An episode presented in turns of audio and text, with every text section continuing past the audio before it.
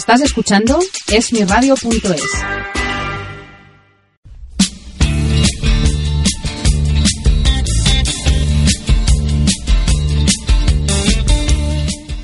Vivir con salud. Un programa de salud y calidad de vida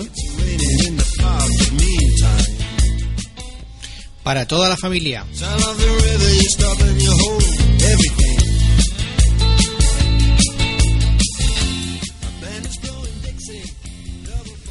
Hola familia de Vivir con Salud, ¿qué tal? ¿Cómo estáis? Bienvenidos, bienvenidas. Un programa más de este vuestro espacio de salud y calidad de vida con la idea de, como siempre, de explicar temas médicos y que nos podamos entender y que sepamos de lo que estamos hablando con la idea de prevenir enfermedades o de tratarlas lo mejor posible y de que cuando vayáis a vuestro médico de familia, como un servidor y el doctor Jordi Arrufat, que está aquí al lado. Doctor, ¿Qué tal, doctor Salvador Jiménez?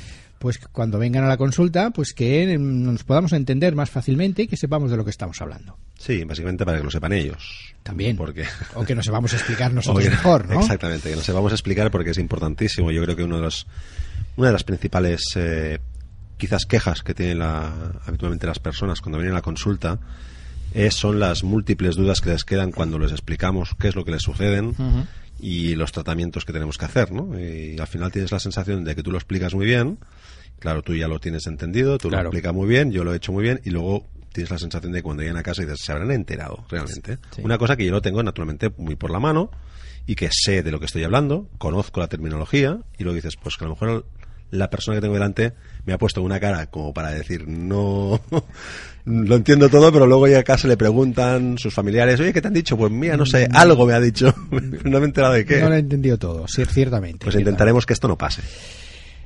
Eh, vamos a intentarlo con un tema eh, frecuente, prácticamente frecuente. Mm, no voy a decir que muy grave, pero sí molesto. Mm y que produce un cierto número de consultas en, eh, en nuestros despachos de, de, de, medicina de familia, ¿no? En la atención primaria. Y una causa, perdona que te diga, de eh, enviar al especialista con relativa frecuencia cuando, si realmente tenemos unos conocimientos eh, mínimos, podemos ahorrarnos mucho el, el remitir a consultas especializadas y hacer un tratamiento mucho más adecuado, más rápido para nuestros pacientes en nuestra consulta. Pues el tema de hoy mm, y, lo que vamos a comentar en este en esta media hora, pues es las tiñas o dermatofitosis o enfermedades, infecciones cutáneas producidas por hongos. Curiosidades de la medicina. Eh, Jordi, ¿sabías que mm, los hongos son un grupo especial que no es bien bien ni animal ni vegetal? Evidentemente que lo sabías, Pero bueno, ciertamente esto es una curiosidad. Porque Nuestros oyentes lo sabían esto, igual algunos sí, otros no. Pues sabían ustedes que los hongos no tenemos muy claro si, si clasificarlos en el reino animal o en el reino vegetal. ¿Por qué? Pues porque realmente son un grupo es, eh, un poco distinto que reúne unas pocas características de cada uno de estos grupos, pero no las cumple todas. Y otra cuestión interesante, ¿sabías que hay más de 500.000 especies de hongos distintas? No está mal. ¿Verdad? ¿Y sabías que la mayoría son absolutamente inocuas para el ser humano e incluso algunas beneficiosas. algunas beneficiosas. Correcto. Por ejemplo, por ejemplo, el penicillium. Míralo, nos ha salvado muchas vidas. Con la penicilina. Nos ha salvado muchas vidas. Otro ejemplo. El estreptomices. El estreptomices. La estreptomicina, otro antibiótico importantísimo. Eh, y más recientemente um, derivados de hongos que se utilizan para la prevención del rechazo de los órganos después de un trasplante. O sea que fíjense ustedes, o fijaros vosotros, el beneficio que le podemos extraer a algunos de estos hongos directamente en medicina, por no hablar pues de otros que se utilizan en la industria de la alimentación, las levaduras, etcétera, etcétera. ¿Y sabías que, por último y tercera cosa, solamente vamos a considerar tres eh, Mm, variedades o tres especies de estos hongos que son los patógenos para nuestra piel, básicamente. ¿Y cuáles son? Pues son la especie Microsporum, la especie Epidermophyton y la especie Trichophyton. Estos nombres son eh, derivados del latín, no hace falta que se los aprenda nadie, los englobamos todos dentro del nombre de dermatofitosis o tiñas, que la tiña también es una palabra derivada del latín tina, que no es más que una infección de la piel donde vemos una serie de síntomas y de, y de signos que podemos apreciar en la consulta. Pues oye, eh, incluso yo he aprendido hoy alguna cosa. O sea, imagínate si, si nuestros oyentes pueden estar contentos. Muy bien, pues Vamos mejor. a por el tema en sí.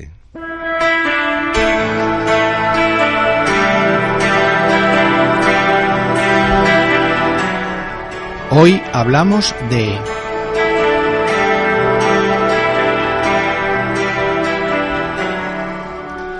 Bueno, hemos tenido unas curiosidades muy...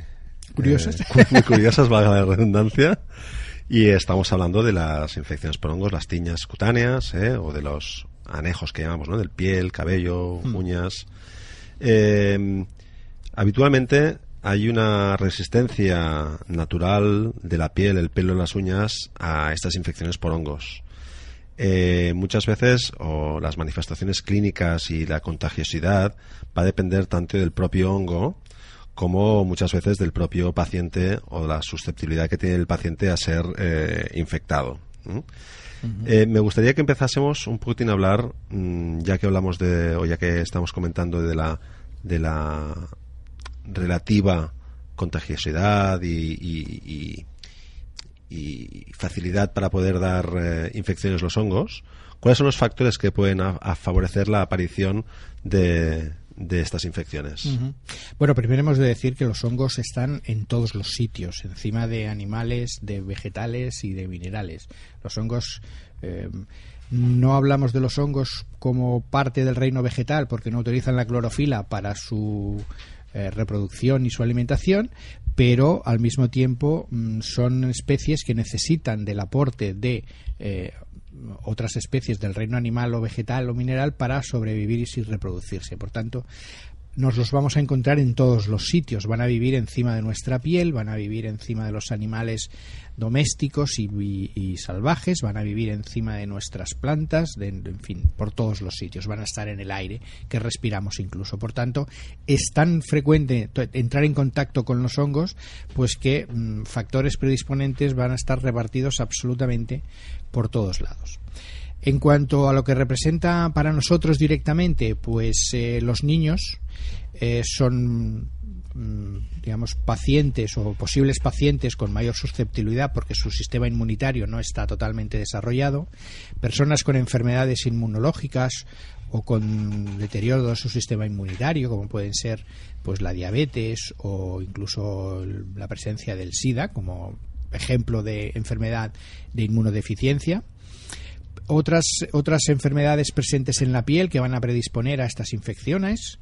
eh, la digamos la atopia o la, la predisposición alérgica que tiene un individuo, los tratamientos con corticoides, con cremas con, o con comprimidos de cortisona derivados de la cortisona que podemos utilizar en muchas otras enfermedades, el clima tropical o semitropical por la humedad y por la disminución de la capacidad de barrera y de defensa de nuestra piel, cuando hay algún traumatismo, alguna herida, cuando hay una excesiva sudoración y evidentemente pues cuando hay una exposición frecuente a los hongos como podrían ser en, en nuestro caso nosotros mismos los médicos eh, que, que vemos lesiones de este tipo o pues eh, veterinarios de animales o eh, matarifes de los matador de los de los mataderos etcétera etcétera O sea, son ya como enfermedades de tipo profesional por, en algunos casos ¿eh? sí. por, por la exposición que tenemos, Sí. la más fácil exposición. pero bueno básicamente nos los vamos a encontrar en cualquier sitio en cualquier entorno en cualquier ambiente Bueno, de hecho,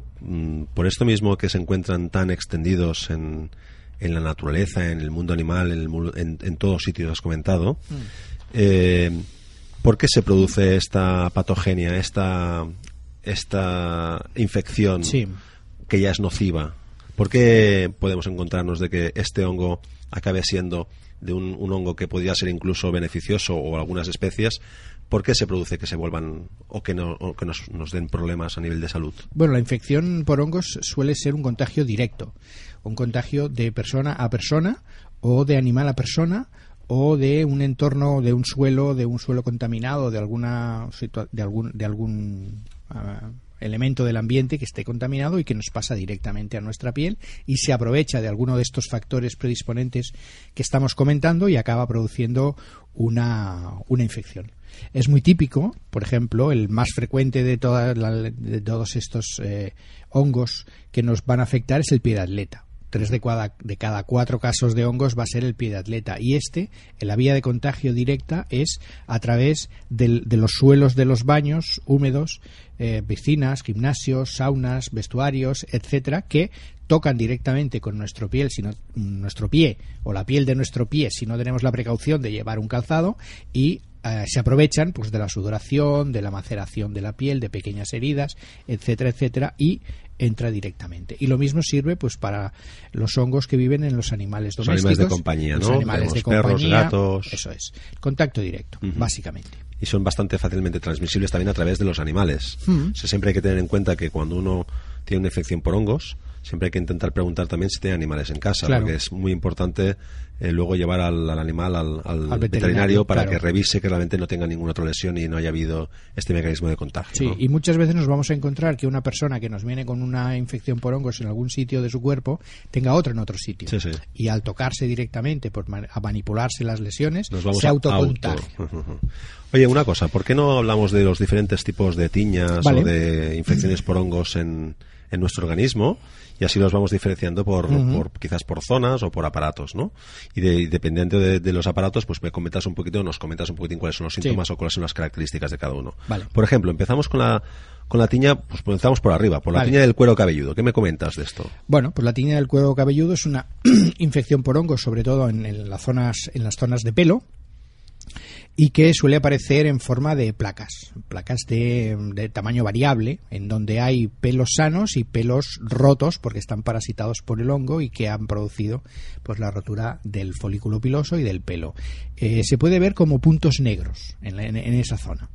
Y aunque normalmente suele haber una placa grande, también podemos encontrar varias un poquito más pequeñas. Pica mucho, y son relativamente frecuentes en edad escolar. Hay un cierto contagio de, de- niño a niño en esta época. La verdad es que son poco frecuentes en nuestro medio, cada vez menos, eh, porque pues bueno, los cuidados, la higiene, todo esto ha facilitado muchísimo que esta tiña pues sea mm, la veamos más bien en, niños que eh, de zonas más marginales o de o que han venido de otros países donde es más, más frecuente este tipo de tiña. ¿no?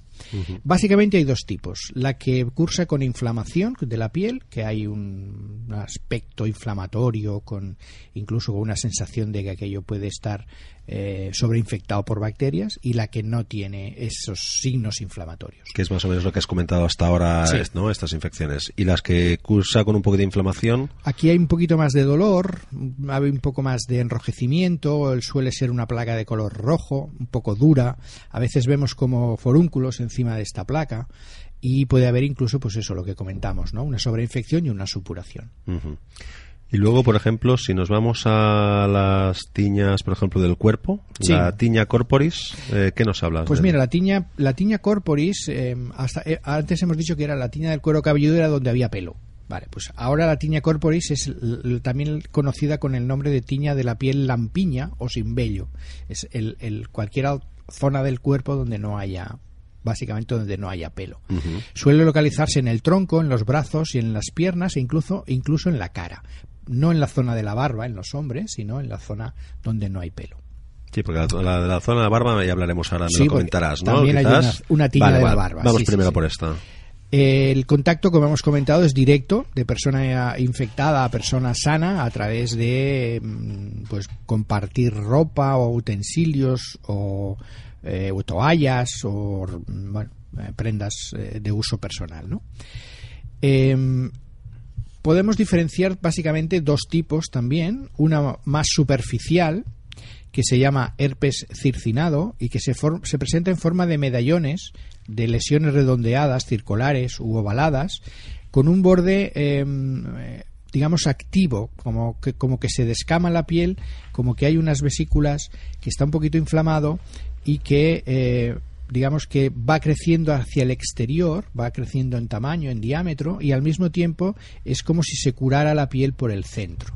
Esta, esta, este aspecto es bastante típico, en forma, forma como anillos, un anillo que- de expansión hacia el exterior, y, y en el centro se va curando, ¿no? como si fuera una diana. Sí. Eh, y, el, y después está el tipo profundo, que aquí también hay un poco de inflamación del folículo pilosebáceo. Eh, es bastante frecuente que se aparezca, que aparezcan, eh, sobre todo en las piernas de las mujeres después de la depilación. Y aquí lo que vemos es un poquito de inflamación de los folículos. Vemos unos puntitos eh, enrojecidos donde estaba cada uno de estos folículos. Y una cosa, hablando de, de- Has comentado de las señoras, sobre todo cuando se depilan. Puede ser también eh, frecuente la tiña en las ingles, también por el tema de depilación o por otros factores. Sí. ¿Cuáles son estos factores? O háblanos un poquitín de la tiña de, la, de, la- de las ingles. Bueno, la tiña de la ingle, la tiña inguinal, o también conocida con el nombre de eczema marginado de hebra, es un parásito, una, una, una infestación por hongos, una infección en las zonas de las ingles, del periné y la región perianal, la zona alta de los muslos y la cara interna de los muslos. Y normalmente se transmite por contagio directo, lo que, lo que estamos comentando. Compartir toallas, compartir prendas interiores, eh, compartir ropa de la cama eh, y se viene, eh, básicamente se facilita por la humedad, por la humedad, la macelación de la zona y el, el, digamos el, el residuo húmedo que predispone pues a esta supervivencia y multiplicación de los hongos. Se presenta en forma de placas, bordes enrojecidos y que crecen hacia el exterior, lo que estamos comentando. Eh, normalmente son pican bastante, son pruriginosas y van curando por el centro, poco a poco ese centro es de piel ya más sana mientras va creciendo hacia el exterior y pueden ser realmente unas, eh, unas placas muy grandes que afectan incluso a las dos ingles, a la zona del pubis, eh, a la parte alta de los muslos, incluso pues a la zona perianal y el glúteo. Pueden ser zonas bastante extensas. Muy extensas, exacto.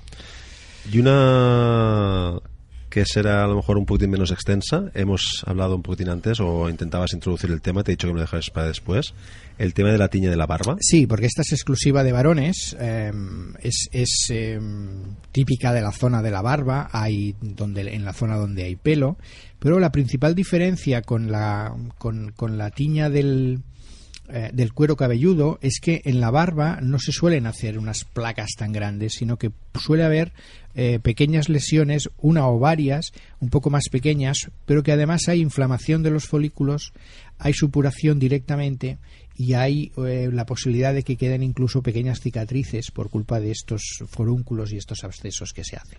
Es una tiña mm, bueno, mm, digamos, eh, más estética que más visible que en otras zonas, porque evidentemente la, la cara la Claro. llevamos destapada Sí. y es más fácil de ver, ¿no? Incluso, pues, produce un poco más de sintomatología eh, psicológica o, o emocional por el aspecto que se puede tener. Oye, eh, vamos a otra que es muy conocida, que seguro que muchas personas lo han tenido. El que llaman pie de atleta. Pie de atleta. El pie de atleta. Bueno, hemos de decir que La el pie de- tiña pedis. La tiña pedis o pie de atleta es la más frecuente de todas. Tres de cada cuatro casos de, de tiñas o de dermatofitosis van a ser pie de atleta. Y está claro que se va a localizar en los pies. Pero lo más típico es que esté entre los dedos de los pies, en los espacios interdigitales, y que eh, se extienda ligeramente hacia la planta del pie a veces también hacia la parte del empeine, pero es más frecuente que vaya hacia la planta del pie. Em, el típico paciente, pues es el atleta, el que hace deporte, el que lleva zapatillas de deporte, que suda, que hace ejercicio, que después va a una ducha, a un vestuario comunitario, que se moja, que hay humedad y que pues no tiene la precaución de ir de- con unas chancletas. Ah, Ahora hoy en día se ha extendido por el uso todo el mundo de ir a gimnasios, ¿no? Entonces, como decías tú, siempre era más, más eh, no era exclusivo, pero sí era más frecuente en las atletas por este mismo, ¿no? evidentemente es Ahora una ya- recomendación fundamental Sí. para evitarlo, ¿no? Em, puede ser un poquito más frecuente en los niños y en los ancianos por su déficit inmunitario de su sistema de defensa.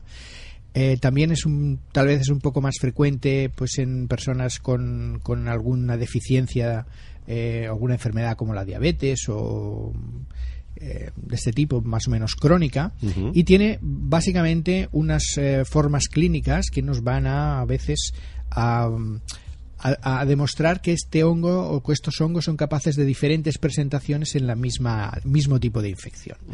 Hay una forma eh, crónica con descamación de los pliegues digitales, con fisuras, eh, con mal olor, con descamación de la piel, con picor y que es la típica. Esta es la forma típica de presentación. Eh, el pliegue que más se afecta es el entre el cuarto y el quinto dedo, el del dedo pequeñito, y a, a partir de aquí pues suele ir afectando al resto de los pliegues. Tenemos después una forma más crónica, más con en forma de placas, que hay un poquito de enrojecimiento y endurecimiento de la piel que suele afectar a la planta, a los bordes laterales y a los talones. Y esto se llama la tiña en mocasín, la pie de atleta en mocasín porque recuerda más o menos la distribución del zapato, ¿no?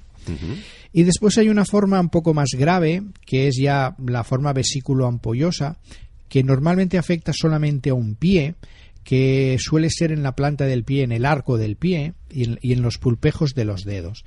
Y en lugar de haber unas placas o haber unas lesiones enrojecidas, lo que hay son como pequeñas vesículas agrupadas en forma eh, de, eh, sobre un fondo inflamatorio.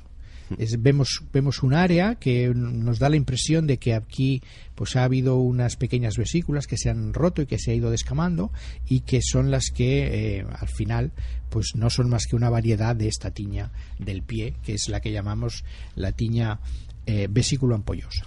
Claro, estas tiñas a veces, las que son ya diferentes, eh, digamos que, que a veces pueden llevar errores de diagnóstico Sí. porque no son las formas, digamos, más, más habituales. típicas, claro. Entonces esto a veces, pues el diagnóstico se hace pues probando un poquitín algún tipo de tratamiento Sí. para, pues a lo mejor para otro tipo de eczemas, otras cosas, y al final acabamos viendo que si no funciona, pensamos que se puede tratar de una, una variante de estas tiñas. Claro, ¿no? las tiñas típicas con las lesiones típicas, pues yo creo que todo el mundo, casi incluso los no médicos, si han, lo, lo han padecido alguna vez, son Sí. capaces de identificarlo, ¿no? Eh, las formas más complicadas o más o menos frecuentes o más atípicas, pues aquí nos va a costar más. Podemos estar pensando en eczemas, en psoriasis, Psoriasis. en diferentes otras En infecciones. disidrosis, que son alteraciones de las glándulas del pie, Sudorí- sudoríparas. ¿eh? Por eso que, bueno, mm, vale la pena comentar que hay diferentes variantes porque muchas veces eh, no, no somos conscientes de que también hay formas atípicas, ¿no? Vale. Oye, y una cosa también que es muy frecuente que no quiero que nos marchemos sin que me comentes. El tema de las uñas. Las uñas, Las sí, uñas. cierto, cierto. Que La- todo el mundo tiene infecciones por uñas en los... en la- en la- Mucha o sea, gente. Todo el mundo tiene infecciones de hongos en las uñas. Ciertamente Dime, es, dime. es una infección también frecuente. Em, suele asociarse con tiñas crónicas de las manos o de los pies, sobre todo del pie de atleta. Son unas infecciones crónicas lentamente evolucionan, evolucionan muy lentamente y son un, de un cierto una cierta complicación y dificultad para el tratamiento. Eh, básicamente lo que se hace, lo que hace el hongo es afectar a las, a las, a la, uña, a las diferentes capas de la uña, porque la uña no son más que unas cuantas capas de la piel, eh, digamos como comprimidas y endurecidas con queratina, y el hongo lo que hace es, pues, a- afectar a todas estas capas de la piel y se produce una uña más blanda, más fácil que se rompe más fácilmente, con, con eh, un aspecto amarillento, con un aspecto deslustrado y que, mm, bueno, pues da la impresión totalmente de que está enferma. A mí se me quedó una cosa que me decía un dermatólogo que dice, por muy bueno que sea un dermatólogo, nunca podrá diagnosticar visualmente una infección por hongos, puede parecerlo, pero el cultivo es la, La base. digamos, la base, La base de- del del diagnóstico, diagnóstico, ¿no? Hablando de esto. Y sobre todo en las uñas. Sí, sí, sí, exactamente, en las Porque uñas. con el, mu- con el calzado también se puede producir ciertas deformidades de las uñas que acaban pareciendo o se acaban pareciendo bastante a la sonicomicosis. O sea, que el diagnóstico básicamente va a ser basándonos en la exploración clínica, en cómo se, son las lesiones y en este caso también a nivel de las uñas sobre todo es en el cultivo que será, digamos, la, la parte fundamental de diagnóstico. Por supuesto. Entonces, cuando Eh, tenemos el... Perdona, dime, dime. Sí, iba a decir que el cultivo es muy sencillo. Solamente hay que raspar un poquito la cara interna, digamos, de, donde crece la uña por debajo un poquito y ese polvo que sale mandarlo al laboratorio para que haga un cultivo. Correcto. Si ahí crece un hongo de estos de estas tres familias que estábamos comentando, pues ahí tenemos ya el diagnóstico evidente y confirmado. Correcto. ¿Y entonces cómo lo tratas? Pues vamos a tratarlos con un grupo de medicamentos que son los antifúngicos, con no sirven los antibióticos, no sirven las cremas de corticoides, no sirve ninguna otra cosa más que el tratamiento específico antifúngico. Tenemos varias familias, la familia de los imidazoles, la familia de la de la terbinafina y bueno, diferentes Hay diferentes gru- tipos de diferentes fármacos. tipos de fármacos que vamos a utilizar también en diferentes formas. Para la piel sin pelo, pues utilizaremos probablemente una crema. En las zonas donde haya pliegues y pelo, pues mejor eh, probablemente nos sería una loción. En las zonas muy húmedas tendremos que utilizar un polvo que Polvo nos que ayudará a secar. poco. Y en algunos casos, pues incluso tendremos que recurrir a la vía oral en forma de comprimidos durante unos cuantos días. Depende un poco del tipo de lesión o del tipo de tiña o de la resistencia que ofrece al tratamiento. Pero básicamente va a ser con este conjunto de fármacos. Bueno, antes de que hablemos de la medicina basada en la evidencia, quiero que me des rápidamente unas medidas preventivas para evitar las infecciones por hongos. Bueno, pues lo primero es una higiene, muy buena higiene de piel y uñas y teniendo el cuidado de que siempre estén limpias y secas. Cambiarse de zapatos al llegar a casa y exponer los pies al aire para que se seque. Cambiarse de ropa interior, de calcetines, de medias todos los días y especialmente cuando hace calor, incluso varias veces al día. Secarse perfectamente los pies, especialmente entre los dedos, después de ducharse, de bañarse y sobre todo si se va a piscinas públicas o baños públicos. Evitar caminar descalzo en estas áreas, gimnasios, piscinas, vestuarios, etcétera. Chancletas, hay que llevar chancletas o sandalias. Siempre. O- siempre. Eh, sudar demasiado, bueno, esto Depende es, de cada eh, persona aquí, evitar ¿no? sudar es difícil, pero por lo menos secarse bien y cambiarse de ropa. Eh, no compartir absolutamente calzados y prendas y ropas y utensilios de otra persona. Y cuidado con las mascotas, cuidado con los animales de compañía, llevarlos al veterinario y vigilar que no tengan infecciones. Muchas gracias, Salvador.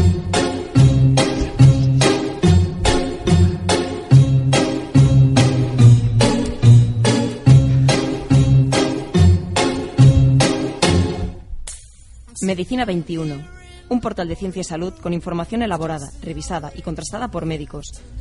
Utilizamos un lenguaje accesible para todos. Medicina21.com. I'm hanging around, I'm waiting for you, but nothing ever happens. And I wonder.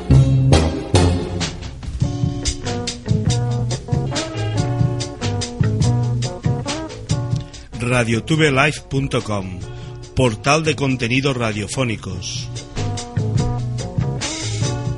Crea tus programas radiofónicos, debates, tertulias, entrevistas, cine, gastronomía, deportes, humor, música.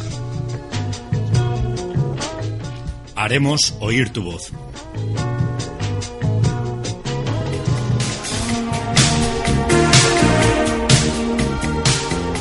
La medicina basada en la evidencia.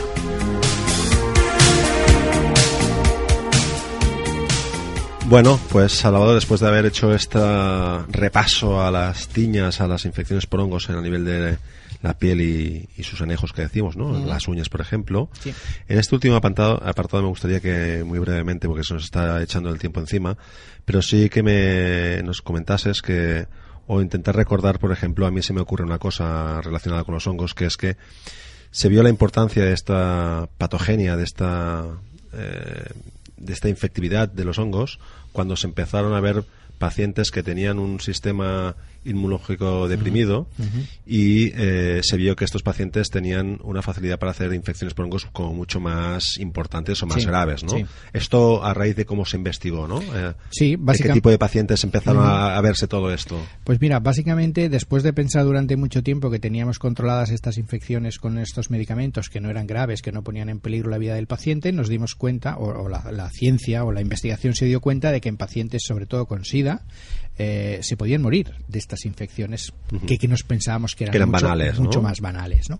Por lo tanto, eh, se empezó a pensar pues que necesitábamos más investigación, nuevos tratamientos, nuevas medidas de, de diagnóstico, porque eh, estos hongos en la piel, que a nosotros, los, la- a las personas sanas, no les produce ningún problema, a las personas con inmunodeficiencia, este hongo es capaz de entrar al interior del organismo y acabar en el cerebro, en el aparato digestivo, en el aparato respiratorio. O sea que los tratamientos se han ido investigando a raíz de que hemos visto las posibles complicaciones en determinados pacientes. Evidentemente. Y eso ha hecho pues que ahora dispongamos de unas medicaciones por vía oral cada vez más potentes, más útiles, que evidentemente las vamos a reservar para estos casos, pero que ha hecho que nos demos cuenta de que no siempre vamos a tenerlo todo resuelto y todo solucionado.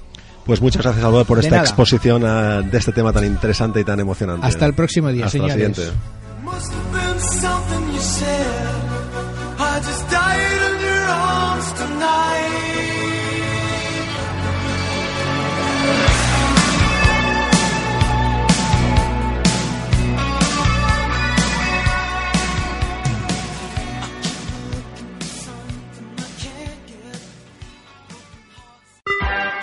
Estás escuchando esmiradio.es.